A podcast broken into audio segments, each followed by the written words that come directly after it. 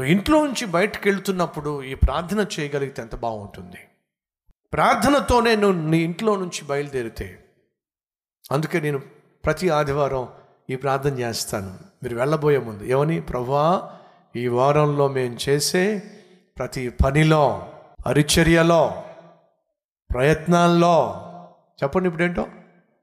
ప్రయాణాల్లో ప్రార్థనలలో నీవు ఉండాలి నాయన. నీవు లేకుండా మేము చేసే పనులు నువ్వు లేకుండా మేము చేసే ప్రయత్నాలు నువ్వు లేకుండా మేము చేసే ప్రార్థనలు నువ్వు లేకుండా మేము చేసే ప్రయాణాలు పరిచర్యలు ఫలించనే ఫలించావు. సో అబ్రహాము ప్రశాంతంగా హెబ్రోన్లో ఉన్నవాడు హెబ్రోన్లో ఉండకుండా గెరారు దేశానికి ఎందుకు వచ్చాడట? అది కూడా భార్యను కష్టపెట్టి దేవుడు చెప్పింది కూడా పక్కన పెట్టి పనంగా పెట్టి అక్కడికి రావాల్సిన అవసరం ఏమిటండి? సహోదరులు మీరు ప్రయాణాలు చేస్తున్నప్పుడు మీ వెనుక భార్యను గురించి ఆలోచించండి. అమ్మ సహోదరులు మీరు తొందరపడి నిర్ణయాలు తీసుకొని ఈ ప్రాంతం నాకు ఇష్టం లేదు ఈ ఇల్లు నాకు ఇష్టం లేదు ఈ వీధి నాకు ఇష్టం లేదు ఈ ఫ్లాట్ నాకు ఇష్టం లేదు అని చెప్పేసి ఆ ఇల్లు కావాలి ఆ ఏరియాలో నాకు ఇల్లు కావాలి అని చెప్పి మీ ఆయన మీద డిమాండ్లు కమాండ్లు చేసే ముందు కొంచెం ఆలోచించండి. నువ్వు ఏమైతే అంటున్నావో అది ఎంతవరకు దేవుని చిత్తం? దేవుని చిత్తాన్ని తెలుసుకోకుండా మనం ఏ నిర్ణయం తీసుకున్నా ఆ నిర్ణయం మనకి ప్రమాదాన్ని తీసుకొస్తుంది.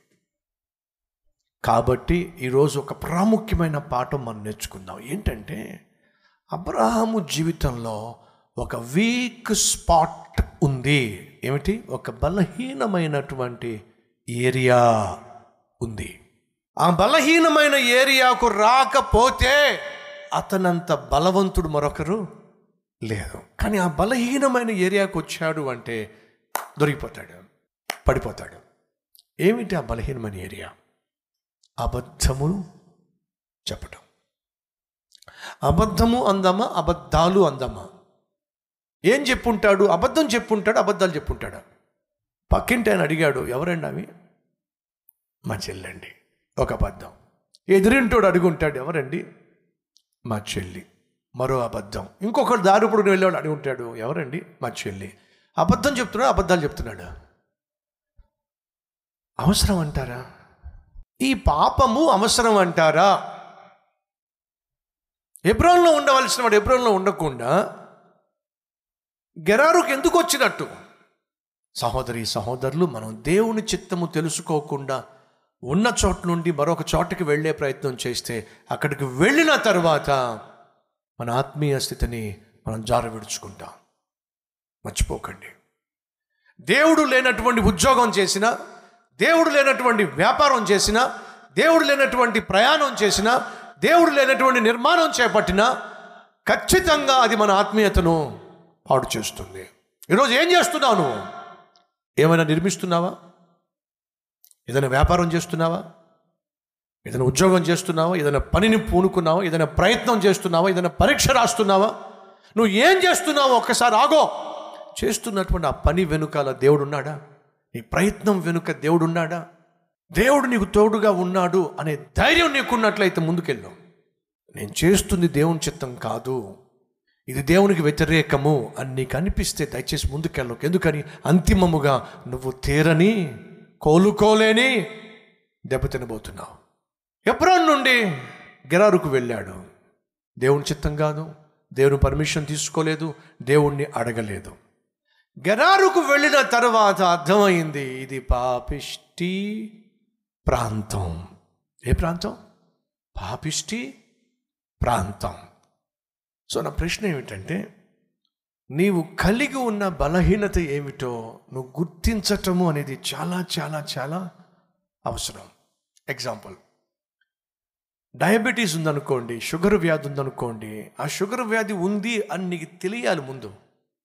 తెలిసినట్లయితే జాగ్రత్తలు తీసుకుంటాం రైట్ ఇప్పుడు షుగర్ వ్యాధి ఉందని తెలిసి ఈ షుగర్ వ్యాధి ఉందని తెలిసిన వాళ్ళకి అదేమిటో కానీ అప్పటి నుంచి మొదలైద్దండి. ఏమిటి? తీపి పదార్థాలే తినాలని. మీకు తెలుసా? అప్పుడు దాకా వాళ్ళు స్వీట్ల జోలికి వెళ్ళినా వెళ్ళకపోయినా కానీ శుక్రవారం తెలిస్తే చాలు ఎవరైనా స్వీట్ తింటా ఉంటే అలాగే చూస్తూ ఉంటారు. ఎవరైనా ఒకవేళ ఇస్తే నాకు వద్దులేండి వద్దులేండి వద్దులేండి నేను తిన్నండి తిన్నండి. పర్వాలేదులేండి ఏదో నెలకు ఒకసారి తిన్నా పర్వాలేదు. లేదండి షుగరు నేను తిన్నండి తిన్నండి. అని చెప్పి అంటారు. వాళ్ళు వెళ్ళిపోయిన తర్వాత అటు నోట్లో వేసుకుని గప్పు చెప్పి మళ్ళీ కాము కూర్చుంటారు. ఓ పక్క తినాలని ఉంటుంది పైకేమో తినండి నేను. బో ఎంతో ఎంత స్టైలో.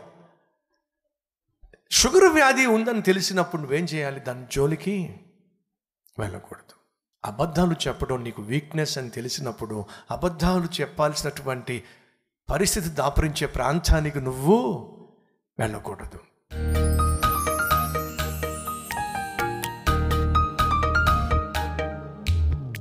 ప్రభా నన్ను క్షమించు. నన్ను కనికరించు. నా బలహీనత నుంచి విడిపించు నాయనా.